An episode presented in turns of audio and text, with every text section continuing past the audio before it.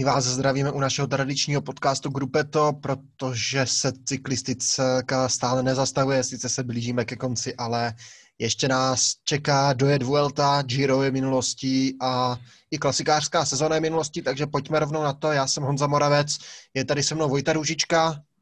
Dobrý den. A je tady i Štěpán Jaburek. Dobrý den. A jako vždycky bych poprosil Vojtu o přestupy, aby začal. No, tak uh, přestupy nám pomalu finišují, ty cestavy těch týmů už se blíží ke konci, ale v posledním týdnu se jich odehrál poměrně dost. Asi nejvýznamnější přestup je tedy přestup Sepa van Marka, tohoto 32-letého klasikáře, který po třech letech v EF Pro Cycling nebo dříve Cannondale Drapak uh, přestupuje na až do roku 2023 do Israel Startup Nation. Uh, tento klasikář, zatím jeho největší úspěchy jsou asi Omlop hned Newsblad z roku 2012 nebo Bretagne Classic z roku 2019. Ten monument mu zatím stále chybí. Další přestup je Želé Valé, který přestupuje po čtyřech letech v Loto Sudal do Cofidisu. Je to například vítěz eh, Paříž Tours z let 2019 a 2014, či Dvarsdor Vanderen z roku 2015 a v roce 2018 vyhrál 18. etapu na Vueltě. Tak uh, další přestup uh, je jeden z hrdinů letošního Gira, Ben O'Connor, který tedy po třech letech v týmu NTT přestupuje do AG Desert Citroën. Je to letošní vítěz etapy na, na Giro. Vyhrál 17. etapu na Madony di Campiglio a proslavil se předtím především tím, že byl tři dny po sobě v úniku. Tým NTT pravděpodobně opustí i Mike, Michal Valgren, který tedy vítěz omlouvat Newsblad z roku 2018, ve stejném roce vyhrál ještě Amstel Gold Race, kdy porazil Romana Krojcigra. Eh, přestoupí tedy z největší pravděpodobností do týmu EF Pro Cycling. Eh, dalším přestupem je Alexis Vermos, eh, vítěz na Mour de Bretagne na Tour de France z roku 2015. Opouští po šesti letech v týmu AG Desert a přestupuje do Total Direct Energy, kde bude závodit nej až do roku 2022. No a posledním přestupem je Enrico Batalin, který už jsme tady zmiňovali minule, minule, že to je velice pravděpodobně přestoupí do Bardiány, tedy do týmu, který ho vlastně vychoval. A tato, tato spekulace se potvrdila. Tento trojnásobný vítěz etap na Giro, který přestupuje do Bardiány, uh, kde bude závodit celou příští sezónu. Tak a u přestupu se nebudeme déle zdržovat. My na, my na přestupy chystáme takové speciální video někdy v průběhu tohoto týdne a kde se budeme chtít podívat, kdo ještě nemá podepsanou smlouvu, nějaké ty největší přestupy a podobně. Ale já bych se posunul ještě na dvě takové novinky. Velmi zajímavá zpráva přišla z toho segmentu výrobců kol, protože taková dost netradiční rošáda proběhla mezi těmi Jumbo Visma, Sunweb a Mitchelton. Jumbo Visma dlouholetá, dlouhodobě spolupracovala s výrobcem kol Bianchi a toto spojení bylo vlastně téměř ikonické, jenže po letošní sezóně končí a Jumbo Visma přechází na značku Cervelo, Bianchi bude sponzorovat Mitchelton. Tím pádem Cervelo odchází od Sunwebu a, tý, a výrobce Scott je bez, je bez týmu, takže uh, to třetí spojení bude Sunweb a výrobce kol Scott. Takže taková velmi zajímavá rošáda. A Poté ještě jsou tu takové spekulace kolem Tour de France a objevují se první náznaky trasy. To představení by mělo proběhnout ve čtvrtek, ale už teď bychom mohli, nebo už teď jsou na světě zprávy, že by, se vše, že by vše mělo končit v Pyrenejích, nebo ten třetí týden by měl vrcholit těmi pyrenejskými etapami s dojezdy na Col de Portet a Luz Ardien. Uh, údajně je na plánu i Alpe hned prvním týdnu také dlouhé časovky na 50 a 30 kilometrů individuální a dokonce i slavná Monvantu, na které by se ale nefinišovalo a za ní by, se, za ní by byl sjezd, což je pro mě takové hodně netradiční, hodně, hodně zvláštní řešení, ale mohlo by to být i velmi zajímavé. Co si o to myslíš, Štěpáne, o Monvantu a sjezdu? Já mám o tom trochu rozporuplné pocity. Eh, může to být na jednu stranu samozřejmě velmi zajímavé, kdy to donutí některé ty jezdce zautečit potenciálně dříve, než by třeba to plánovali. Ale na druhou stranu spousta, spoustě jezdců ty sezdy opravdu do cíle nevyhovují a raději by to měli opravdu jenom sprint, sprint na vrcholu. Takže záleží, jak se k tomu peloton postaví, může to být zajímavé a může to taky skončit nějakým karambolem bez jezdu. Takže se necháme překvapit.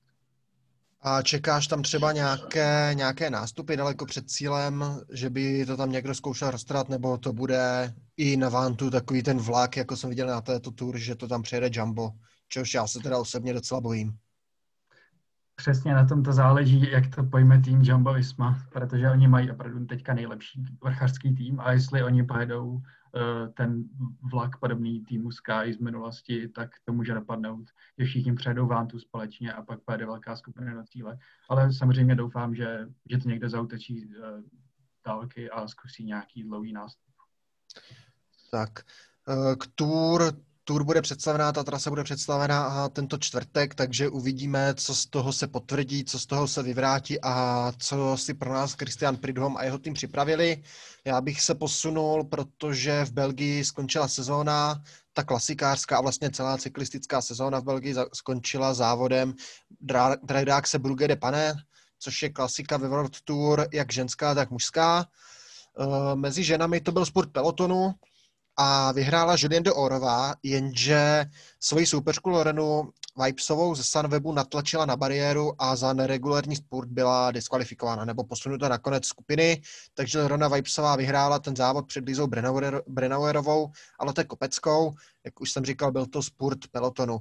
Mezi muži to ale byla daleko zajímavější podívaná, jelikož hned v úvodu týmy Dekenik a Alpecin na silném větru v dešti ten peloton otrhali a vlastně rozmetali.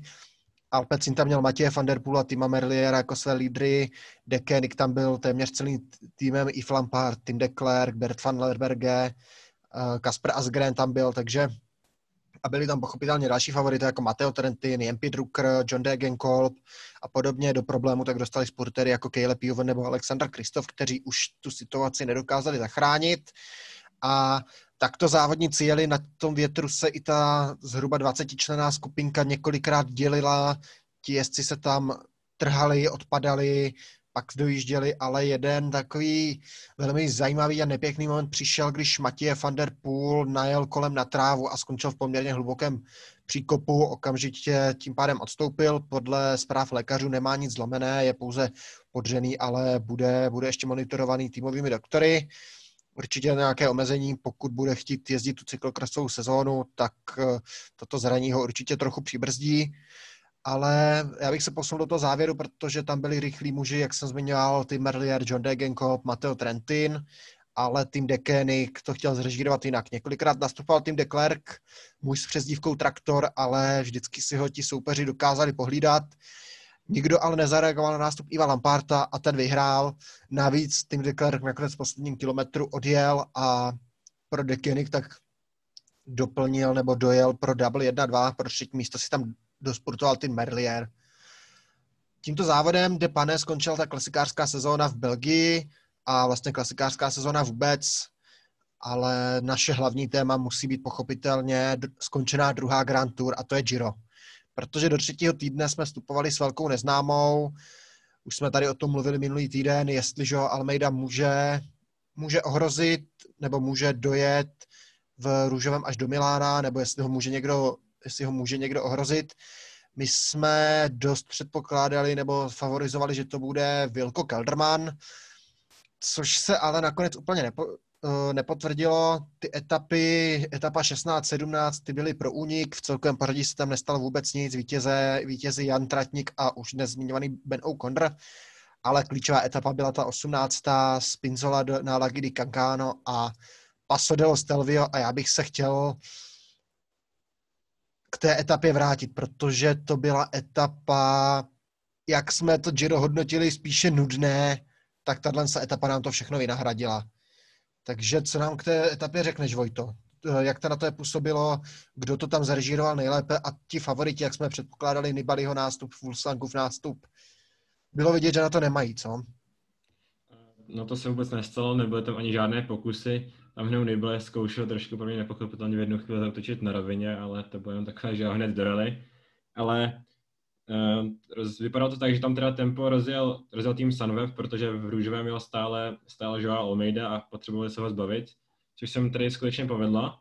a Almeida začal mít problémy, a bohu, ale bohužel pro Stanway tam stále byl Rowan Dennis, který uh, byl, jenom doplním, že byl předchozí etapě v úniku, kdy ho to stálo asi hodně sil, ale přesto se tady na Stelvio udržel s těmi nejlepšími, poté rozjel tempo a do problému si dostal poprvé v tomhle Giro i Velko Kelderman. My jsme uh, trošku, trošku nečekané, že Velko Kelderman odpadl nějakých 40 km do cíle a zdálo se, že má skutečně problémy. Vepředu tam nakonec zůstal právě jenom kromě Denise uh, Tao Hart a Jay Hindley a trochu jsme spekulovali, jestli se Hindley má vrátit, nemá vrátit. Uh, podle mě asi Sunweb udělal dobré rozhodnutí, protože Jay Hindley byl prostě o hodně silnější v tom třetím týdnu Každopádně Velko Kadrman to troch, poměrně dobře limitoval tu svoji ztrátu z Televia a to, že odpadl v první polovině toho stoupání, tak vyjel asi jenom ze 40 sekundovou ztrátou a podobnou ztrátu měl i po sjezdu, jenže poté nastal problém na té rovině, kde najednou úplně vytuhl a během několika kilometrů tam skákala ta sekunda za sekundou a nakonec měl ještě co dělat, aby vůbec ten růž, růžový trikot udržel. A to jsem povedl nakonec o 15 sekund, tedy poté, co dojel za tou skupinkou, uh, skupinkou s Hartem, asi o 2 minuty a 15 sekund, nějakých no 2 minuty 18.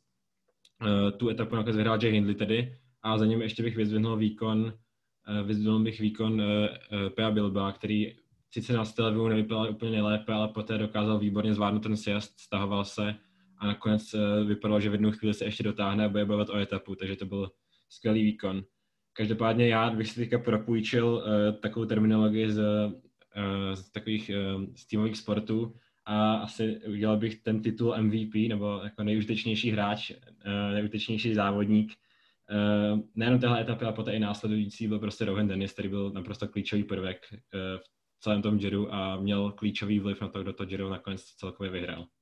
Je to tak, protože o Rouhanu Denisovi se budeme bavit i v té 20. etapě, která byla vlnou covidu přeplánovaná, ale ještě před tou 19. tady potom Vojtově rozboru Stelvia, detailním, které tam není co víc říct, prostě Rohan Denis tam očesal ty favority, prostě když najel na čelo, tak najednou všichni odpadli. Eh, v této etapě já bych se chtěl vrátit ještě do jednoho momentu, když odpadal Joao Almeida, tak tam měl na čele svého týmového kolegu Fausta Masnádu.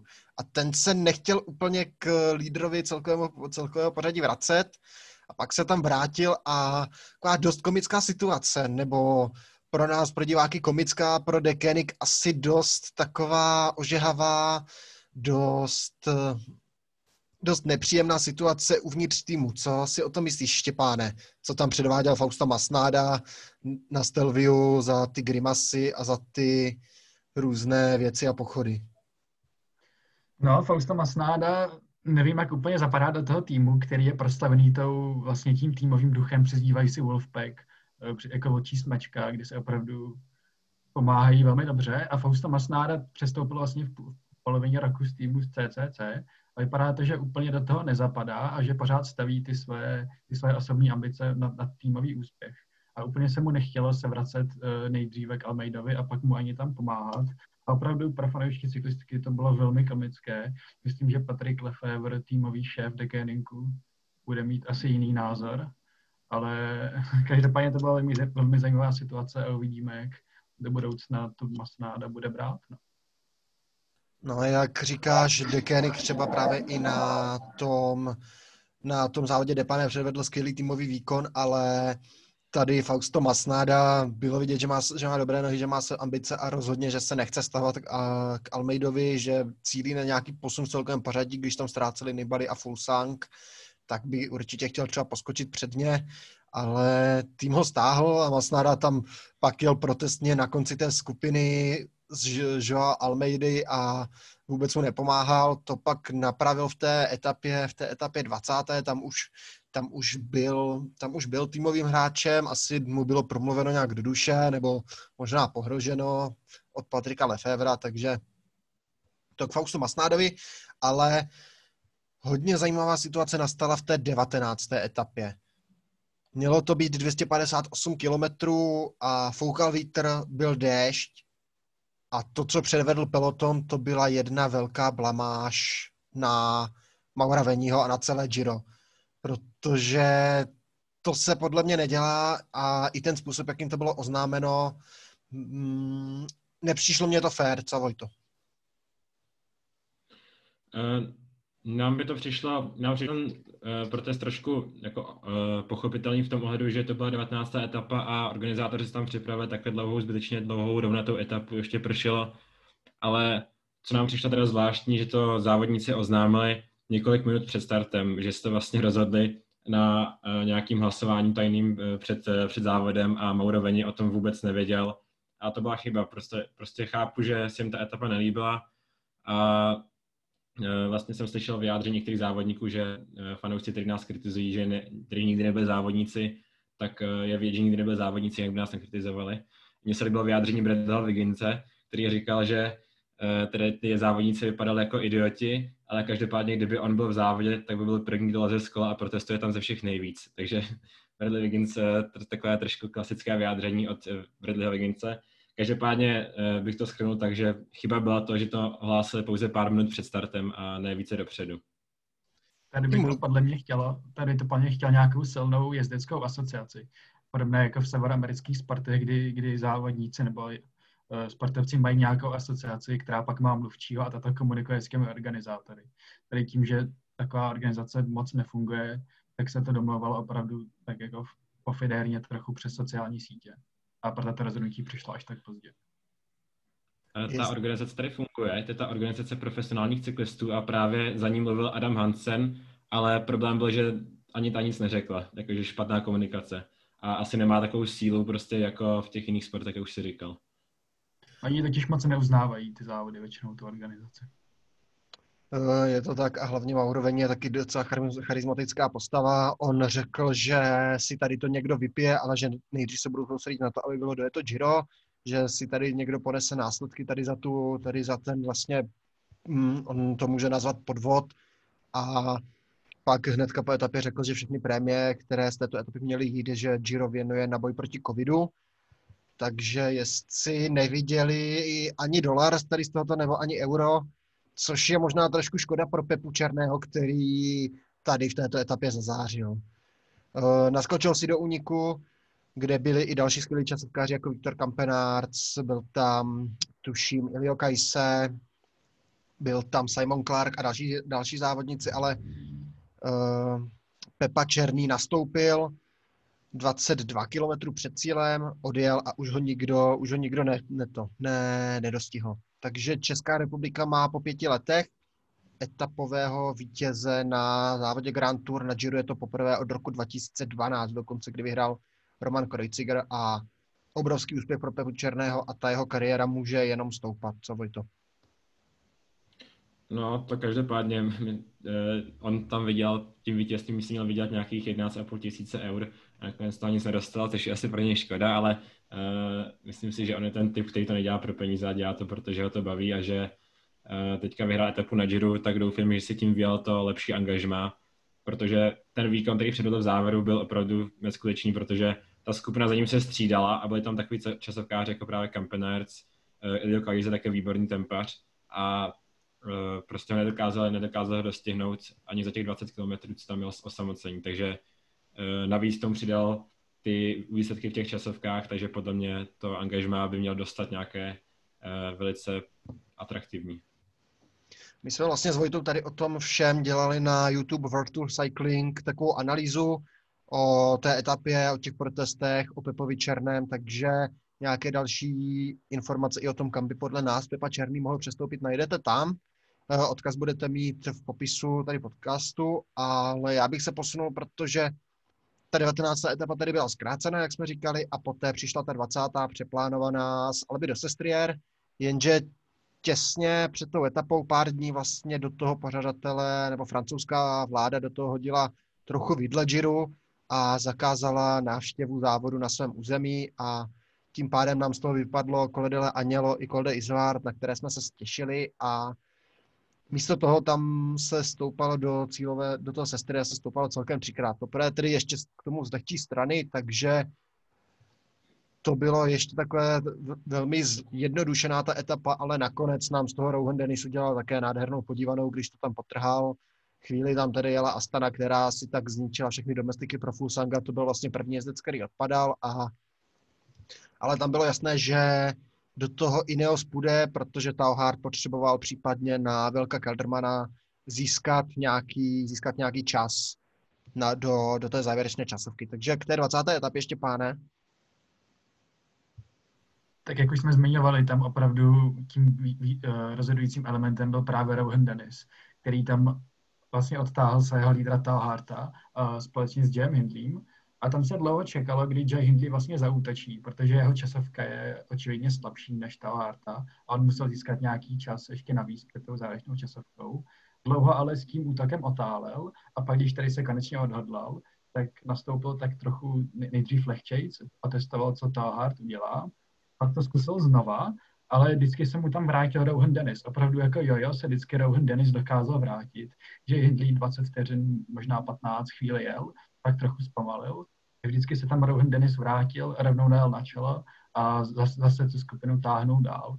E, nakonec tedy Rohan Dennis se dokázali, dokázali dokázal Jay Hindley se třást, ale v tom sprintu Stalhart ten prohrál a tím se vlastně prohrál Girona, protože do té časovky vstupovali naprosto stejným časem, o čem se asi ještě zmíníte víc. A tak nějak se předpokládal, že v té časovce bude slabší. Je to tak, Sarvet tam přišel o ten eh, růžový dres pro Vilka Kaldermana, získal ho pro uh, Jaya Hindleyho, ale jak říkal Štěpán, ti jezdci byli ten den úplně stejní. Taohart a Jay Hindley stoupali to závěrečné stoupání do Sestrier bok po boku. Uh, Jay Hindley byl ten aktivnější, protože Taohart asi věděl, že tu časovku má lepší, takže mu vlastně stačilo se udržet. Jay Hindley si tam vlastně pobíral i eh, v úvodu toho stoupání bonusové vteřiny, ale v cíli prostě Taohart ho přesportoval a do té závěrečné časovky šli se stejným se stejným časem. Ten rozdíl tam byl snad 86 setin sekundy mezi nimi, což je po 20 etapách závodu naprosto neuvěřitelné. A nikdy v historii se nešlo do poslední etapy s, s nulovým rozdílem. Ale takže to nám dávalo naprostou, nebo jsme se těšili na nádhernou bitvu o vyvchr, vy, o vyvrcholení Jira. Já bych se chtěl teda ještě vrátit k Rohenu Denisovi, který to pak na sociálních sítích dost tipně sdílel, sdílel různé obrázky a dost si z toho dělal, dost si z toho dělal takovou legraci z toho svého působení, protože on v těch dvou horských etapách předvedl naprosto fenomenální výkon. Ale já bych se teda posunul k té časovce, do které Jay Hindley Tauhart vstupovali ze stejné startovní pozice. I o tom jsme dělali na, na YouTube takové preview, kdo je lepší časovkář. Dospěli jsme k tomu, že asi Tao Hard by měl být tím silnějším. Bylo to tak, Vojto? No bylo, Tao Hard to potvrdil, uh, protože nakonec já jsem čekal i ten odstup mezi nimi o trochu menší, bylo tam 39 sekund, což uh, na 15 kilometrech není úplně málo, každopádně uh, asi tady musím prostě respekt oběma těm cyklistům, protože uh, tam tady udělali z toho show a ještě bych znovu vyzvinul Rohana Denise, který i v té poslední časovce obsadil třetí místo. Potom se tam předvedl nějakých 30 km, kdy odtáhl v té předchozí etapě, tak uh, další, jako taky respekt Rohan Denisovi. Navíc to je podle mě ten závodník, který tam trochu, jak se říkal, eh, dělá si ze všeho srandu, tam trochu zlepšuje i náladu v tom týmu, když se třeba nedaří. Uh, a že on byl v minulosti kritizován za to, že není moc týmovým hráčem a teď potvrdil, že tedy obětoval vlastně ty své jakékoliv ambice pro ta Harta a díky němu teda vyhrál ta Argero, i díky němu teda. Jenom tu časovku vyhrál Filippo Gana, který tak pro uh, tým Ineos získal již sedmé etapové prvenství. To znamená, že oni vyhráli třetinu všech etap, k tomu i před to, přes to odstoupení Granta Tomase získali ten celkový triumf. A samozřejmě ta si připsal i bílý trikot ke všemu. Uh, jenom se mi ještě líbilo, že třeba jsme trochu vyzdvihovali ten tým Axel Hagens Bermans, tedy tu, lí, tu líheň těch uh, nových talentů, z které právě pochází Tao Hart a pochází z ní i Ruben Guerreiro, vítěz vrchařského drezu a uh, vítěz té uh, jedné, jedné z etap. Takže když tam Hart potom dojel do cíle, tak uh, právě s Guerreirem tam hodně, hodně slavil.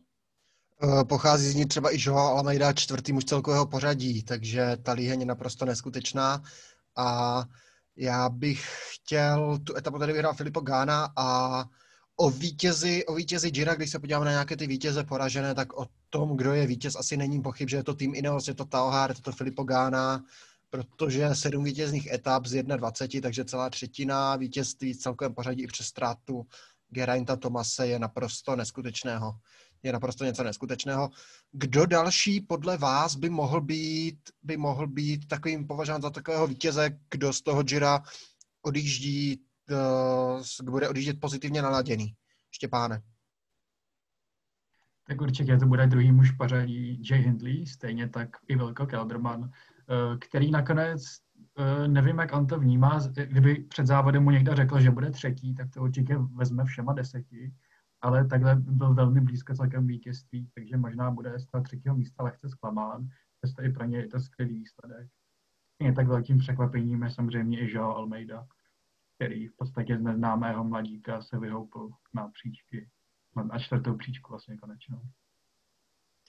Je to tak, já bych doplnil třeba ty vítěze, určitě nesmíme zapomenout Arnola Demára, vítěze čtyř etap a toho bodovacího trikotu, s čímž jsme před Girem úplně tak nepočítali, typovali jsme, že to bude spíš souboj Peter Sagan, Michael Matthews, ale Arno Demar ukázal skvělou formu a zaslouženě vítěz, vítěz bodovacího, bodovací soutěže. Ještě někdo tě napadá jako takový vítěz, výrazná postava toho Gira, Vojto? Ne, myslím, že jsme všichni řekli. Nikdo teď mě už nenapadá. Uh, možná ještě mě napadá trošku, teďka bych zmínil Hermana Pernsteinera, uh, trochu neznámý závodník, který se nakonec těm únikům, uh, díky těm únikům dostal do první desítky, což se mu stalo poprvé v kariéře a asi je to jeho největší zatím úspěch v životě, první desítka z Gira. Uh, ještě tedy Diego Ulisi, který samozřejmě vyhrál, vyhrál dvě etapy, což taky může být považován za velký úspěch. Navíc vypadá, že ta forma jeho, jeho je velice dobrá a takže asi Diego Ulisi také, ale jinak o těch favoritech už jsme, o těch vítězech už jsme hodně mluvili. Když se podíváme na druhou stranu na ty poražené Gira, tak jako asi není pochyb, že to budou jezdci jako Fulsang, Vincenzo Nibali. Vlastně ta celá top pětka favoritů, i když Thomas Yates a Krujsajk nedojeli do cíle, ale Nibali s Fulsangem nepřevedli vůbec nic, nebo víceméně nic, ztráceli poražený podle mě i Petr Sagan, sice vítězná etapa po více jak roce, ale ten hlavní cíl, ten bodovací trikot mu utekl. Eh, ještě nějaký poražený vás napadá, pánové?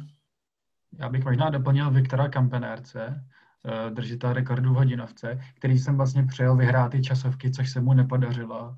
Nevyhrál vlastně ani jednu, v té poslední byl tedy druhý. V té první byl tuším až okolo 40. místa, navíc tam spadnul. Eh, v té prostřední tam nevím, jak del, ale na předních příčkách taky nefiguroval. A ještě v té etapě, kdy vlastně vyhrál Pepa Černý, tak byl taky druhý. Takže pro ně určitě zklamání, jel si sem pro nový kontrakt a nemá ani etapu, ani kontrakt. Mě napadají ještě z těch porazených nějaký další sprinteři, jako Elia Viviani nebo Alvaro Hodek, kteří, nebo Davide Ballerini, kteří prostě, Fernando Gaviria, u kterého již eh, tady měl, bohužel musel nakonec odstoupit kvůli tomu, že měl už po druhé v životě tady pozitivní test na COVID, poté co byl jeden z těch prvních závodníků, vůbec první do toho chytil uh, ještě na, v únoru na závodě kolem Spojených Arabských Emirátů, na UAE Tour prostě. A, ale největší poražení pro mě Vincenzo Nibali, protože uh, jsem na něj zvyklý, že i když třeba nemá tu formu, tak on má tak výbornou techniku kola, dokáže kola tak výborně ovládat, má výborné čtení toho závodu, že když nemá právě úplně nejlepší formu, tak dokáže aspoň, aspoň vidět a třeba jako loni na Turce aspoň dal pro etapu nebo v nějakém sjezdu zautočil a teďka vůbec nic neskusil a asi největší porazení pro mě je Vincenzo Nebali. Tak a to by bylo tak k Giro, protože ty dva první dva týdny jsme zhodnotili dost negativně, ten třetí týden musíme hodnotit rozhodně pozitivně. Já jenom doplním, Tao Hart je vlastně pátým vítězem z týmu Ineos nebo z týmu Sky, který vyhrál Grand Tour po Bradley Wigginsovi, Chrissy Frumovi, Geraintu Tomasovi a, a, a, a Eganu Bernalovi. A od roku 2018, respektive od Vuelty 2018 se nikdy, nikdy nestalo, že by některý z závodníků obhájil, obhájil vítězství, protože tam vyhrál vlastně Simon Yates, Richard Carapaz, Egan Bernal, Primož Roglič, tady Pogačar, teď Tao Hart a uvidíme, uvidíme, co Vuelta, protože ta se taky rozjela, máme za svou první týden, španělská vláda teď trošku hrozí tím, že zaka, že, vyhla, že prodloužila nouzový stav, je tam zákaz vycházení v noci, ale závod by měl pokračovat. Přijala jsem velká pléra favoritů, někteří tedy odpadli hnedka, Thibaut Pino přijal ještě zraněný, pak vyhlašoval, že bude pomáhat Davidu Godimu, ale hned potom vlastně dvě etapy odpadl Chris Froome, odpadl z toho celkového pořadí, což se tak nějak trochu čekalo. Eh, Dani Martinez tam nefiguruje, hned v úvodu odpadl Aleksandr Vlasov, eh, Tom Dimulen, další takový poražený, který vyhlašoval, že si jede pro celkové pořadí hnedka v první den, odpadl, ale co mně se líbilo, nebo takové dvě klíčové témata, dvě klíčové etapy pro mě, uh, etapa 5 a etapa 6, protože vlastně ty předchozí etapy víceméně vyhrál Primož Roglič úvodní etapu, druhou vyhrál tuším Mark Soler, jestli se nepletu. Uh, ano, třetí vyhrál Dan Martin, čtvrtou Sam Bennett, ta pátá byla pro únik, ale takový velmi zajímavý moment, Dan Martin tam spadl, a Primož Roglič nastoupil, vyhrál přibližně o tři vteřiny před svými soupeři a nakonec byl všem udělen stejný čas po pádu, de, po pádu Dena Martina. Bylo to dobře? Byl, byl tady tím Roglič poškozen? Asi ano. Co, Štěpáne? Byl to velmi diskutabilní moment, a nicméně já si myslím, že opravdu Roglič měl, měl, měl ten na, uh, rozestup, co tam měl, měl, měl si ho udržet. Den Martin opravdu spadl v zatáčce, já nevím, jestli to bylo možná kilometr před cílem necelý, ten asi měl dostat eh, čas jako vítěz, ale ty ostatní jezdci, které ten pád vlastně nějak ne, ne, nepostihl ani neovlivnil, tak, tak, tak nevím opravdu, proč dostali stejný čas jako Roglič. Nedává to smysl podle mě. Eh, bavíme se o vteřinkách, tři vteřiny, asi tady zafungovalo nějaké to pravidlo, ale já bych se posunul k té šesté etapě, která byla také kvůli covidu přeplánována, protože se původně mělo jet na Turmalet, jenže znovu francouzská vláda zasáhla, nepustila závod na své území a narychlo byl ten závod přeplánován a končilo se na Formigalu.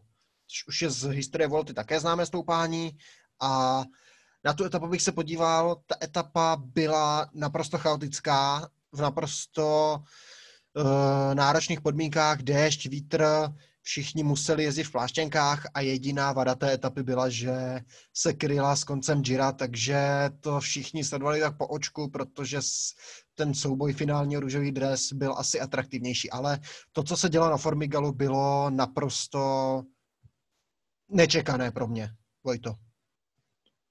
Eh, no, já jsem byl trochu zklamaný, že se nejde v eh, Turmat. Každopádně to počasí udělal z Formigalu naprosto chaotickou etapu.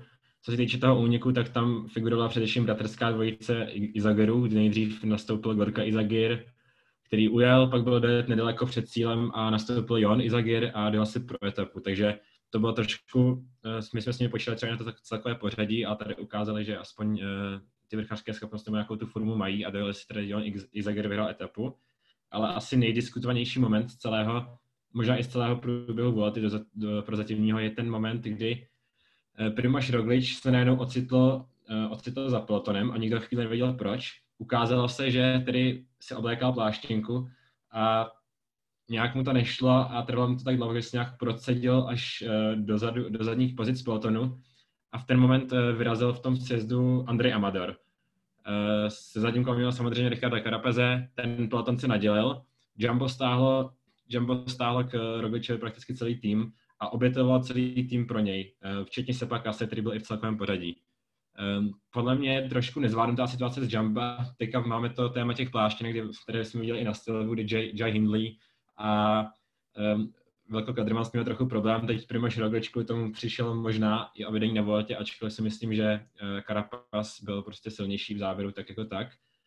A já, já nevím, podle mě to nebylo úplně, neřekl bych nesportovní, ale prostě chyba, chyba Jamba v tomhle tom ohledu, že uh, měli to stáhnout mnohem rychleji a Roglič, že si neumí obleknout pláštěnku, tak s tím nic neudělají soupeři. Eh, je to tak, vlastně Primož Roglič by mohl jet možná s týmem Sunweb v mezisezóně někam potrénovat na, na, na nasazování si těch pláštěnek. Samozřejmě to není vůbec jednoduchá věc, ale Eh, pro nás, pro nás, pro amatéry, kteří to s tím budeme mít určitě problémy, ale oni jako profici by tady to měli zvládat. A to, že ve sjezdu Roglič má problém si tu pláštěnku dát, jasný, ten sjezd byl mokrý, bylo to velmi náročné, ale uh, prostě nezvládnutá situace. Jamba, velmi to podcenili a pak, že tam stáhli celý tým, nenechali tam třeba v té čelní skupině aspoň Cepaka, se který by tam pak Rogličovi mohl pomoci v tom výstupu na Formigal, kde pak utočili, David Gody tam utočil, nastupoval, ale především ten klíčový nástup předvedli Hugh Carty a, a Richard Carapaz. Hugh Carty překvapil, mě teda osobně překvapil tady těmi výkony v tom prvním týdnu, určitě největší překvapení toho úvodního, úvodního závodního bloku, protože v celkovém pořadí je právě teď na druhém místě se ztrátou 18 sekund. A Hugh Carty nebyl určitě před závodem ten favorit u EF se počítalo s Dani Filipe Martinezem, který ale v závodě už nepokračuje, jak už jsem říkal. A ten Forbigal byl prostě nádherný, nádherným, nádherným závodem, nádhernou etapou a doufejme, že na Vueltě budeme něco podobného výdat i v dalších etapách. Co Štěpáne? No tak, já myslím, že budeme. Opravdu ti favoriti, co jsem teďka poskládali na čele, tak slibují velmi zajímavou podívanou. I Movistar vlastně přijal z velmi uh, agresivních chutí závodit. Takže já jsem zvědavý a těším se na to. Obzvlášť se tedy těším na právě na Joha Kartyho a také na Dena Martina. Je to tak. Eh, z toho druhého týdne určitě rozhodující etapa bude ta na Alto de Angliru v neděli, na kterou se všichni těšíme. A my se vám po ní opět přihlásíme opět s dalším dílem, kde se v Vueltě pověnujeme trošičku víc, protože už to bude vlastně jediný závod, který se jede. Už není na tom mužském programu na plánu nic, jenom se jede závod kolem Guatemaly, což není úplně ten největší závod, je to kategorie 2-2, takže úplně ta nejnižší a ženy pojedou v Madridu tradiční klasiku, podobně jako se jezdí na Tour de France. Takže to cyklistická sezona se nám blíží ke konci ale my si pro vás chystáme další kvalitní obsah, jak na našem YouTube World Tour Cycling, který nezapomeňte sledovat, najdete tam uh, skvělá videa, budou tam přibývat další právě o těch přestupech, jak jsme zmiňovali. A nezapomeňte sledovat třeba náš Facebook, náš Instagram, všechny důležité odkazy budete mít pod, uh, tady pod videem, teda tady pod podcastem. A já vám děkuji za vaši pozornost, mějte se hezky, buďte zdraví a nashledanou. Taky děkuji a nashledanou. Naslyšenou.